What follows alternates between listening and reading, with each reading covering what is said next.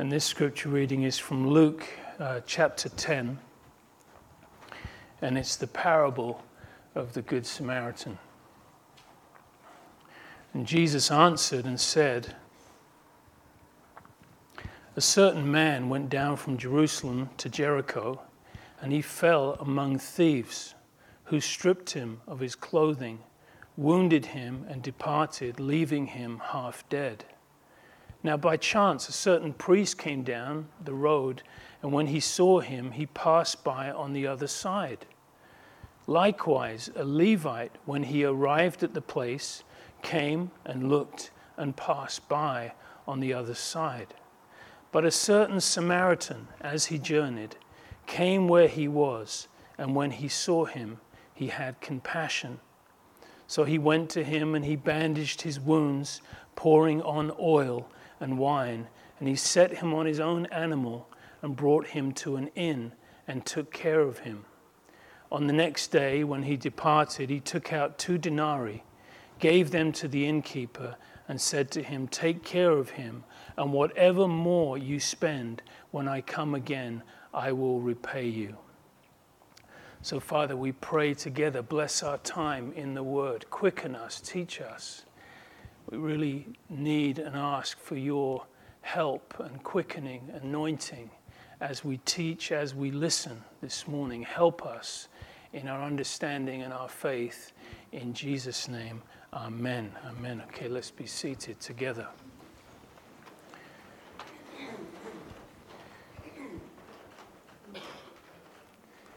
The parable of the Good Samaritan.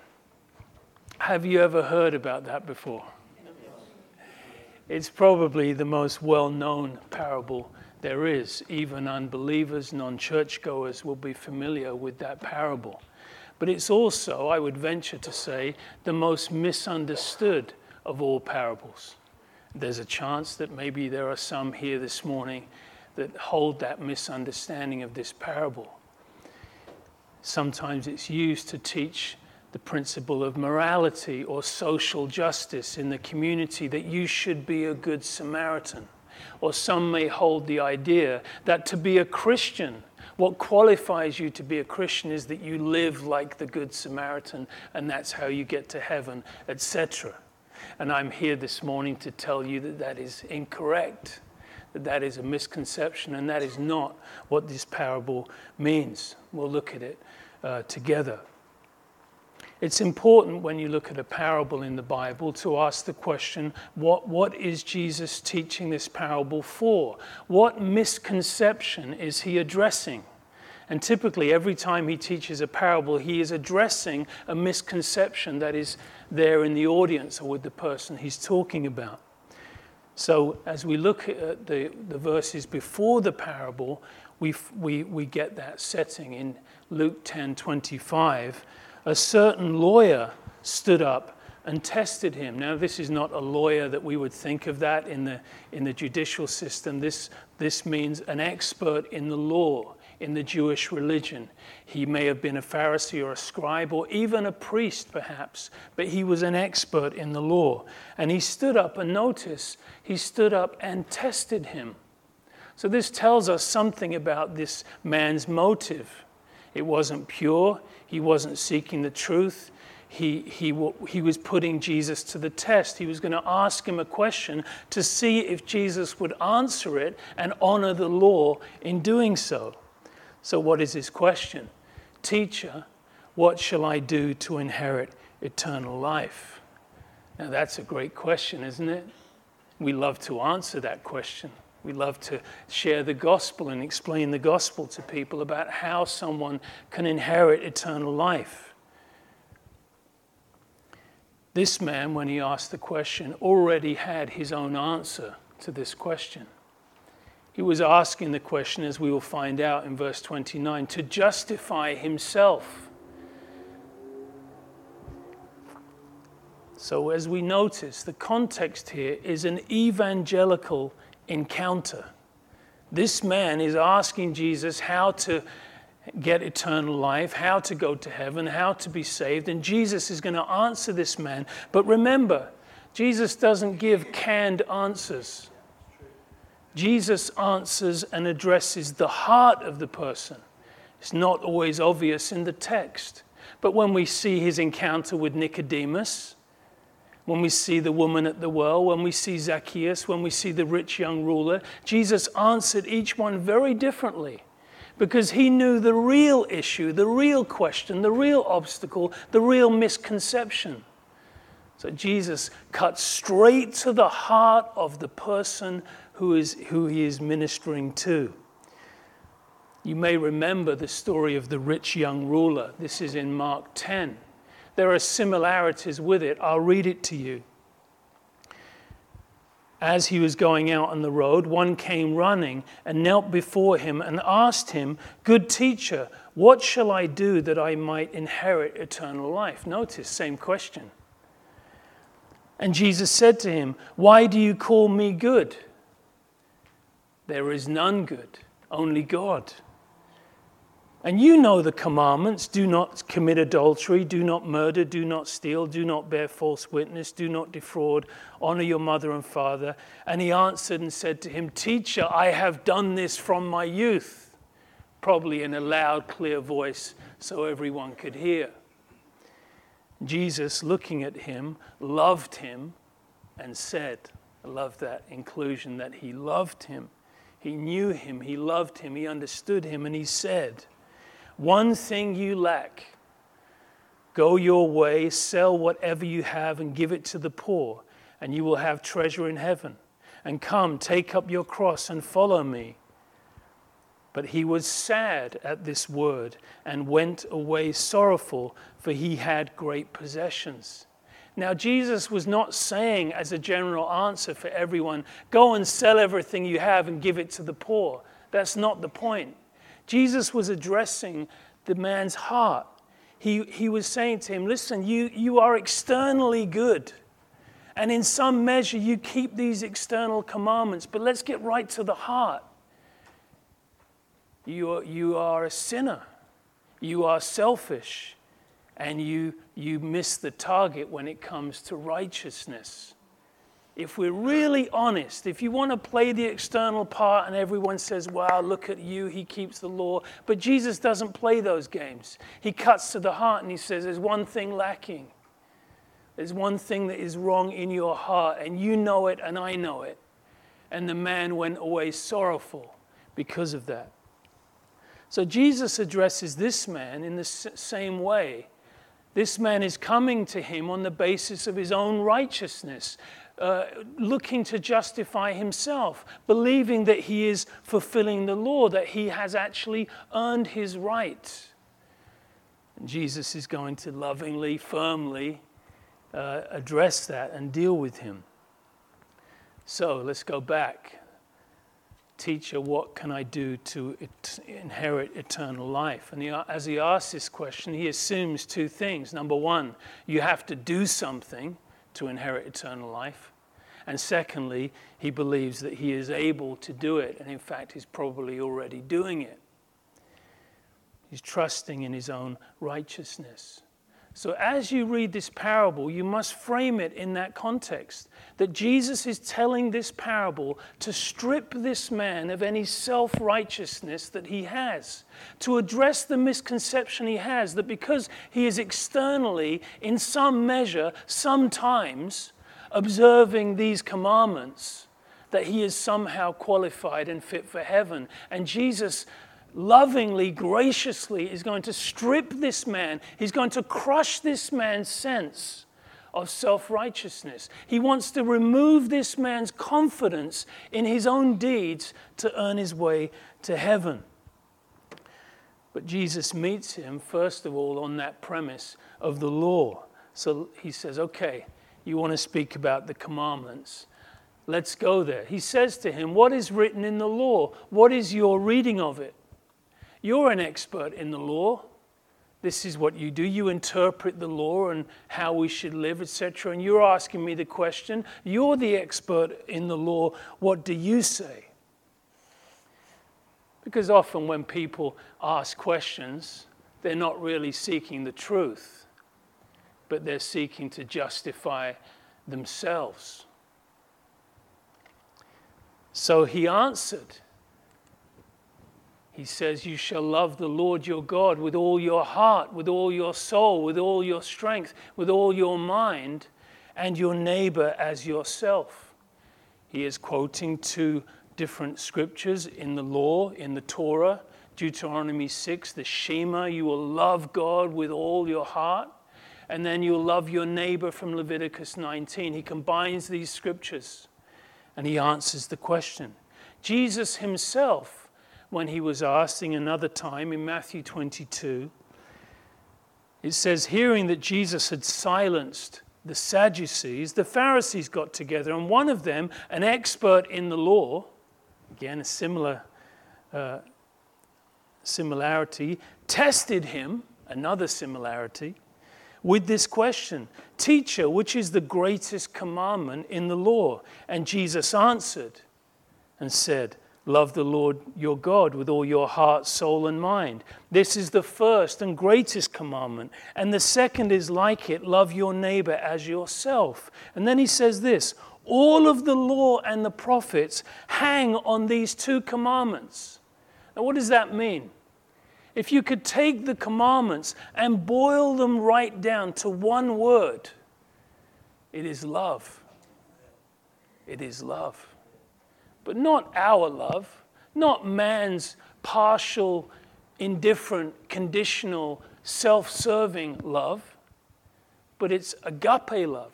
It's an unconditional love that would self sacrifice and lay down its life for another, not one time when it's convenient, but always. Not to one person only, but not this person, but to every person. This is God's unconditional love. And if you could boil all of the commandments down to one word, it is love. And if you have that love, you fulfill the commandments, right? Paul alludes to this in Romans 13. He says, Owe no man anything except to love one another. And again, the Greek word there for love is agape love, God's love. For he who loves another has fulfilled the law. And then he says, for the commandments, and he lists some of them you should not commit adultery, murder, steal, etc. And if there is any other commandment, they are all summed up in this saying, namely, you shall love your neighbor as yourself. See, Paul does the same thing. He sums up all the commandments and loving your neighbor in this. If you love your neighbor, you will fulfill these commandments. Love does no harm to a neighbor, therefore, love is the fulfillment of the law. Are you following? We also see James pick up the same theme in James chapter 2 he says, if you really fulfill the royal law, this is that law of love, according to the scripture, you shall love your neighbor yourself as yourself, you do well. But if you show partiality, and here is the searching word to the heart, do we show partiality in our love? Hello? Yes. If you show partiality, you commit sin and you are convicted by the law as transgressors.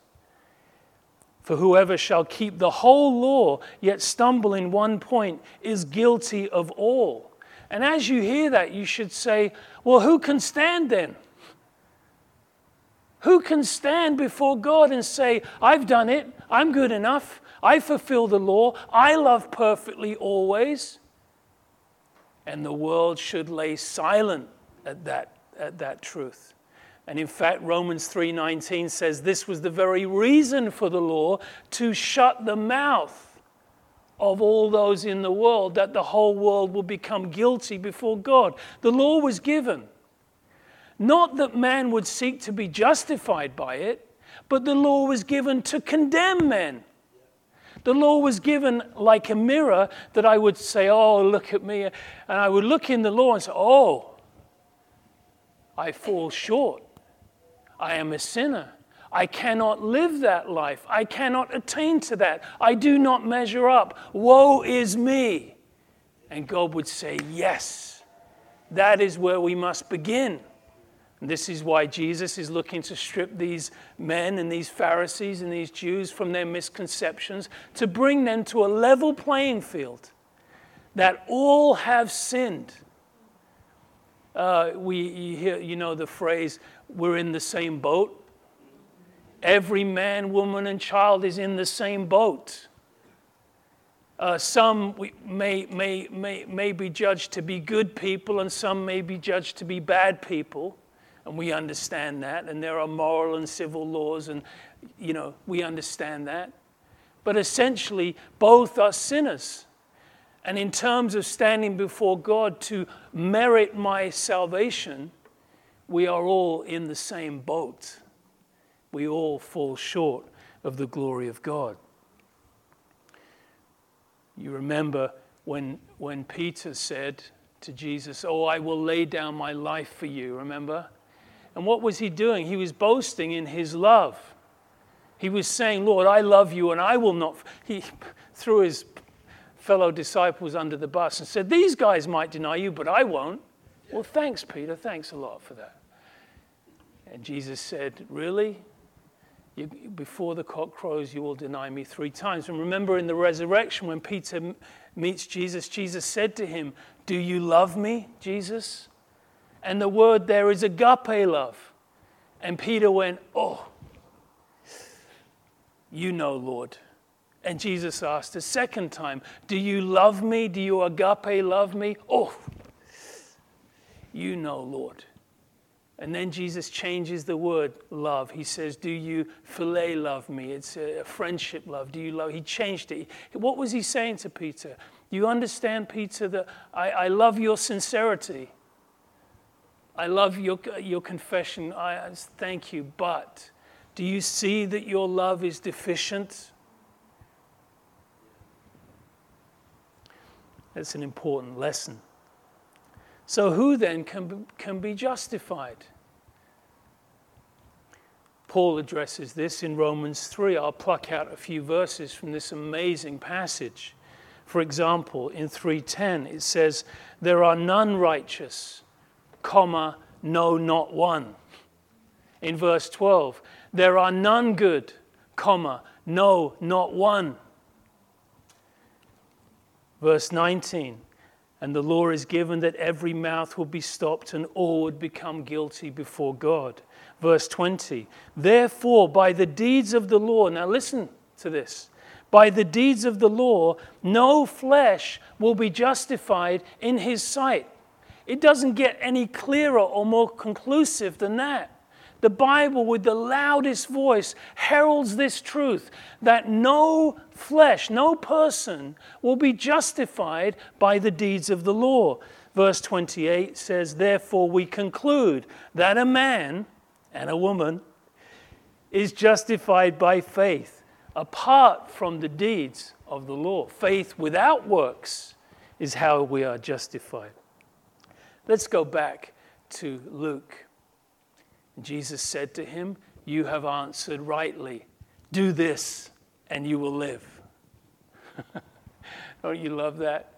Really? Okay. You, you want to love God with all your heart, love your neighbor as yourself? Okay, do that. See ya. And the man's heart was struck because if there was any integrity and honesty and transparency in that moment, he knew that he could not love like that. It cuts to the heart. It should do. It should leave man in the place where he says, Woe is me then. Who then can be saved? And that's the point. How ironic it is that Jesus is now about to tell the parable of the Good Samaritan, not to tell people you should live like a Good Samaritan, but to tell people that you cannot. That's the point. Let's look at it. So the, the, the man here had two options. He could either say, number one, oh gosh, you're right, woe is me, how can I get eternal life then? Or he could push back a little bit and resist and try and just himself a little bit further. He goes for option two in verse 29. But he, wanting to justify himself, said to Jesus, Who is my neighbor? In other words, you're saying I've got to love my neighbor as myself. Okay, well, who's my neighbor? Because if I can narrow the definition a little bit and I can kind of choose my target on who that is that I will love, then maybe I can manage that. So, who is my neighbor? And the premise of this question was that the Jews had interpreted the law, like this man as an interpreter of the law, that the, your neighbor meant your fellow Jew. It certainly didn't mean any non Jew, any Gentile, and it definitely didn't mean the Samaritans, the worst of the worst. There were racial barriers that were put up in terms of love and ministry and who my neighbor was and who I would have anything to do with.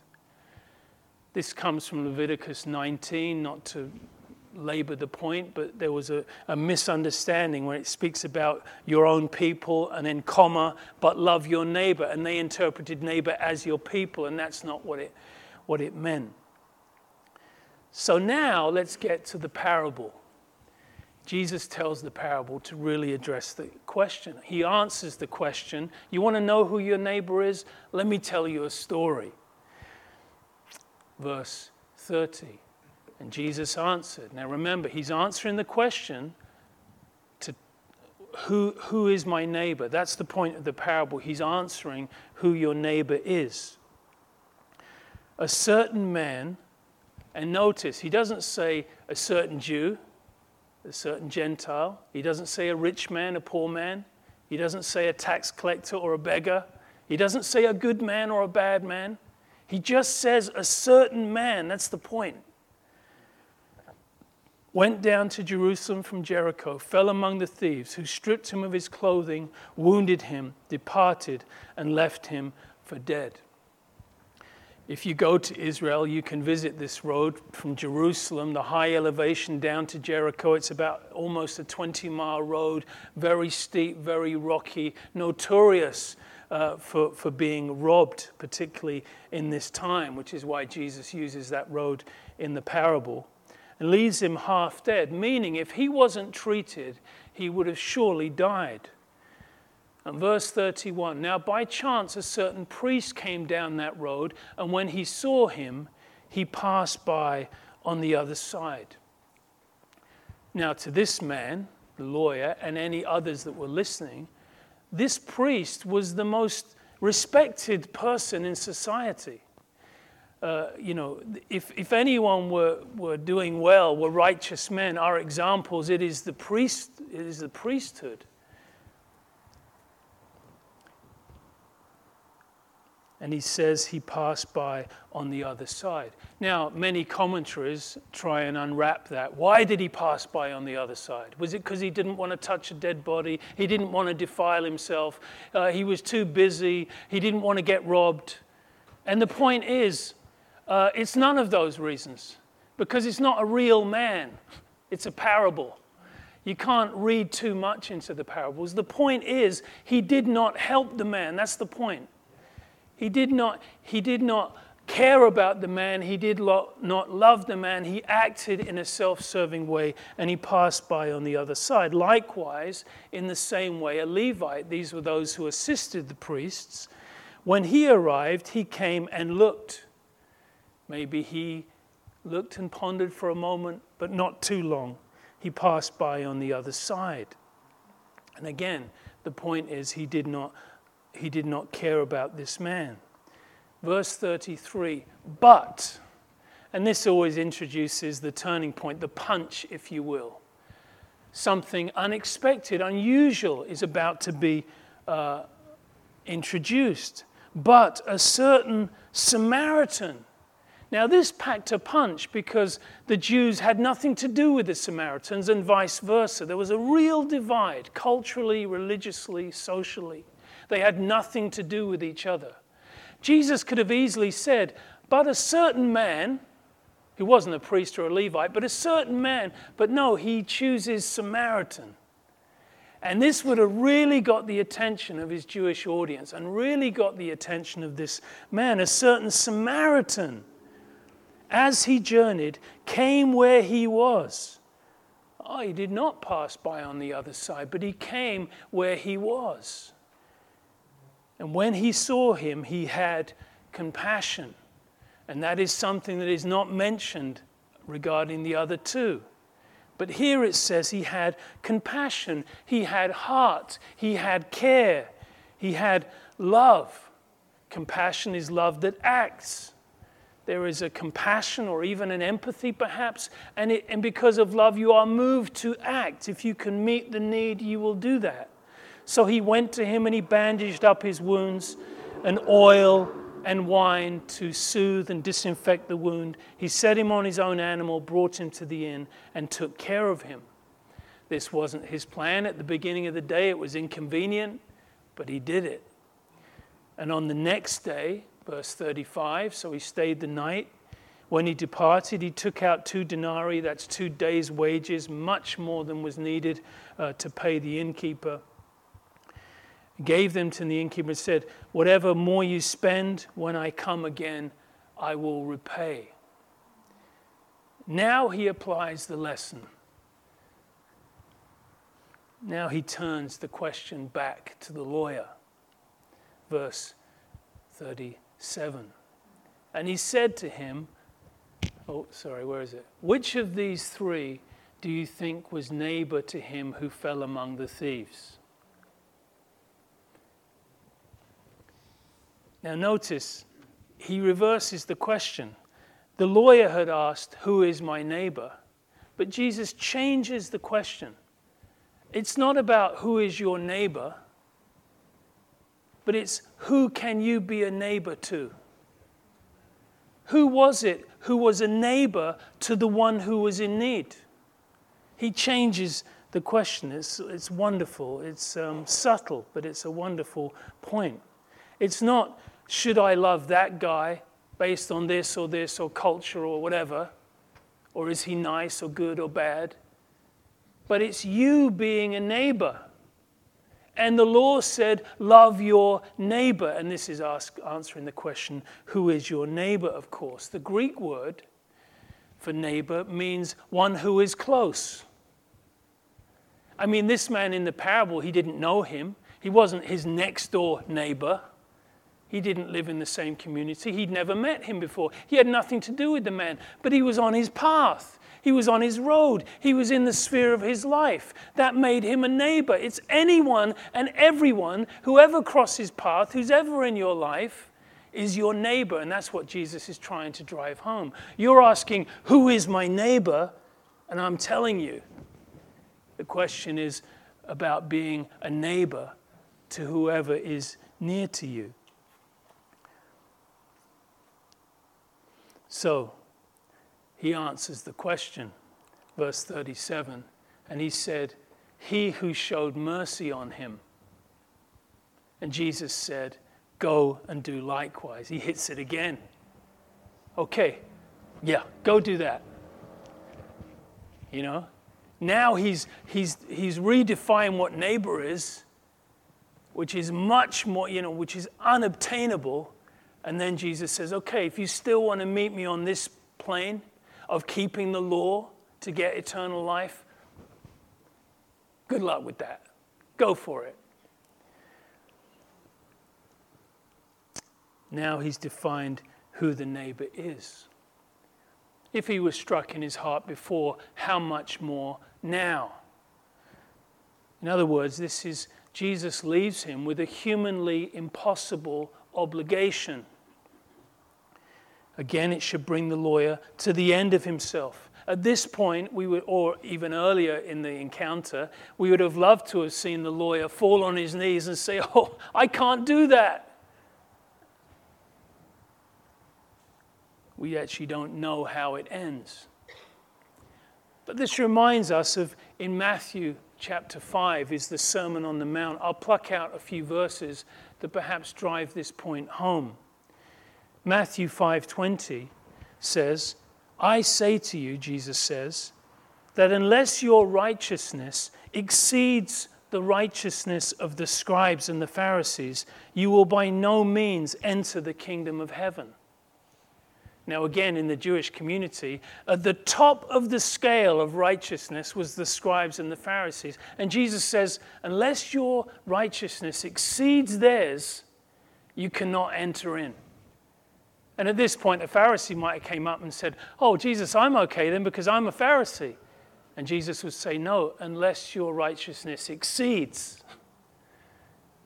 In other words, you cannot, you cannot attain to it, is the point. It's the highest standard. Verse 21 You have heard it said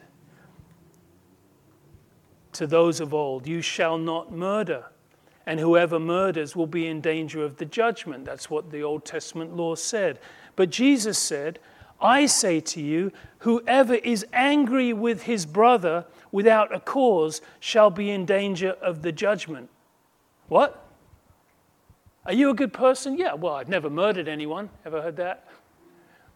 Jesus says, well, if you are angry with your brother without a cause, you are in danger of the judgment. And what should the response be? Oh, well, that's it then. I'm disqualified. I've been angry at my brother many times. Verse 26 Whoever says to his brother, Raca, which is a word that means worthless one, shall be in danger of judgment before the council. But I say, whoever says, You fool, shall be in danger of hell fire. Let's park there for a moment. If you ever say to someone, You fool, that verse says, You are in danger of hellfire. What's he saying?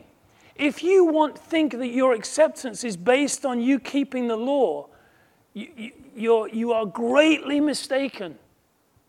The law was given to show you that you cannot live up to it, to strip you of your self righteousness, to bring you in your bankrupt condition to God and say, Show mercy to me, give grace to me. I am a sinner and I don't want what I deserve, but I want what I don't deserve, and that's the very definition for grace.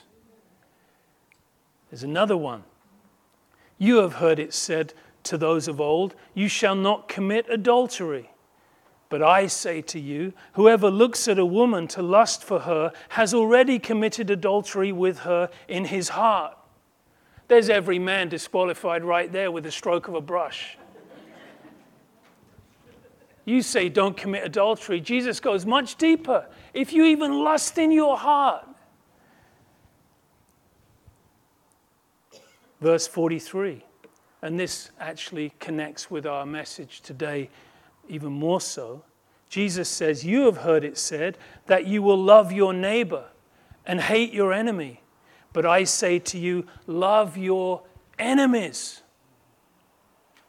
Now, okay, you might say, well, I could love my next door neighbor, at least on this side, not the guy on the other side, but I could love my neighbor here.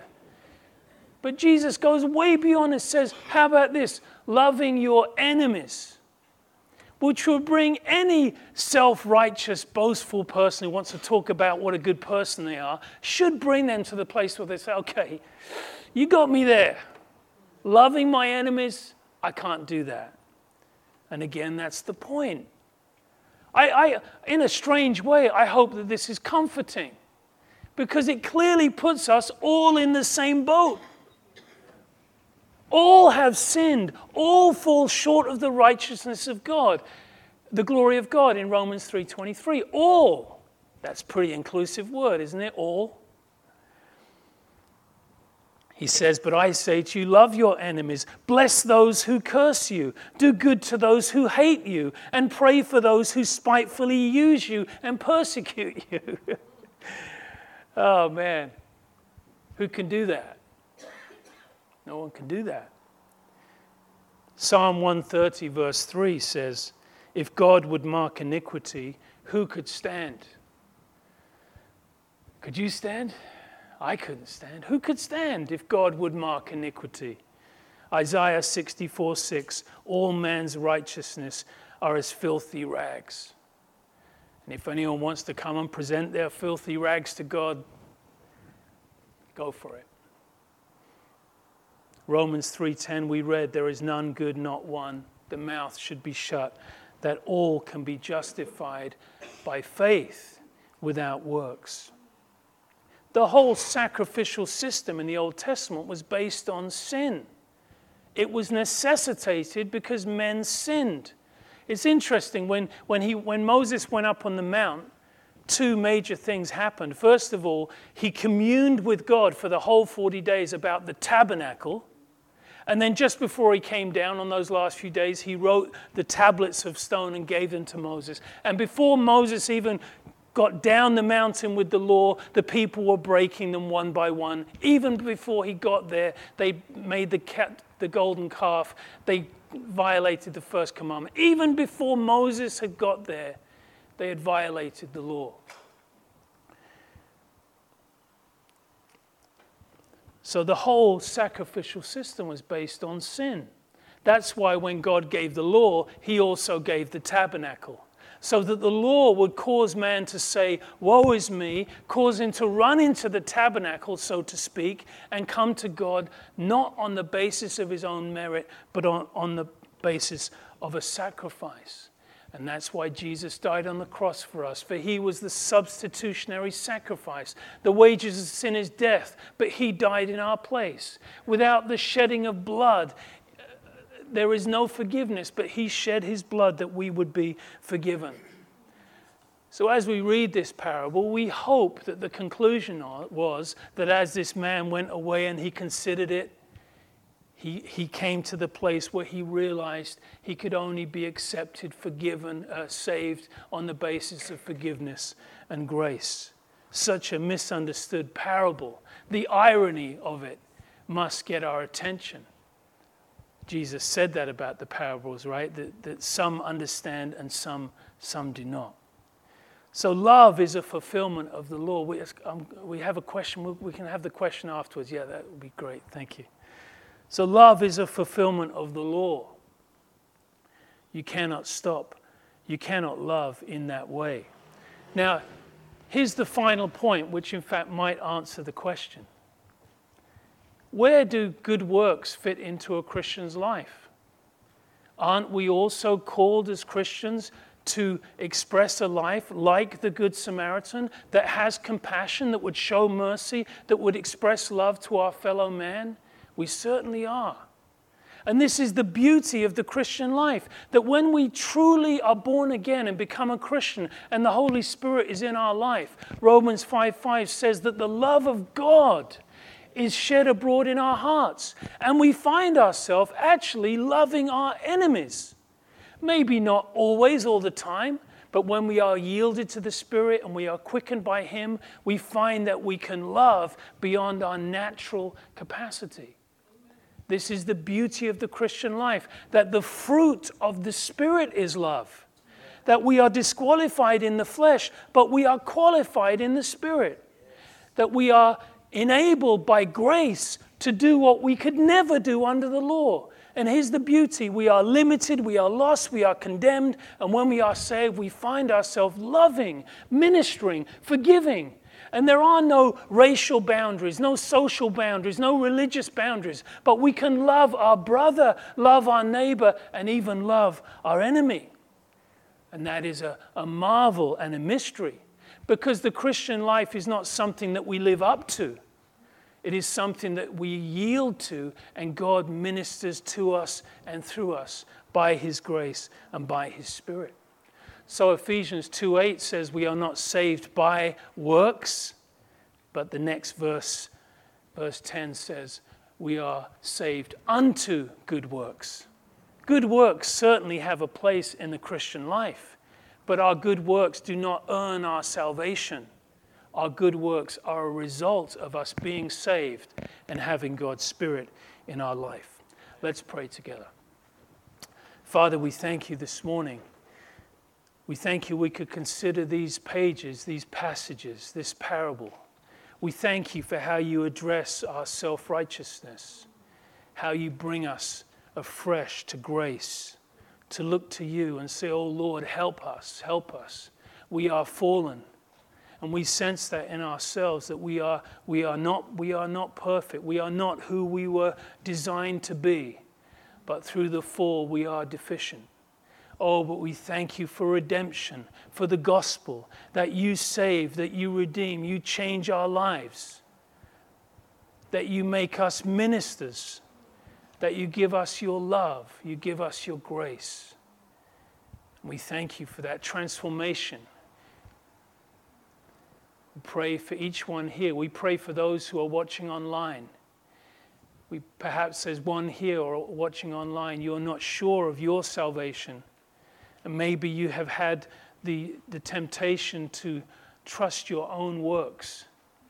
Maybe because of that you have disqualified yourself, or maybe you have thought you could be qualified by how good you are. But you are saved not by works, but by grace through faith. Jesus is the one who died for you. He died on the cross. He was the only one who was without sin. He came here in the flesh to take your place. Oh, the wonderful gospel. We're so thankful.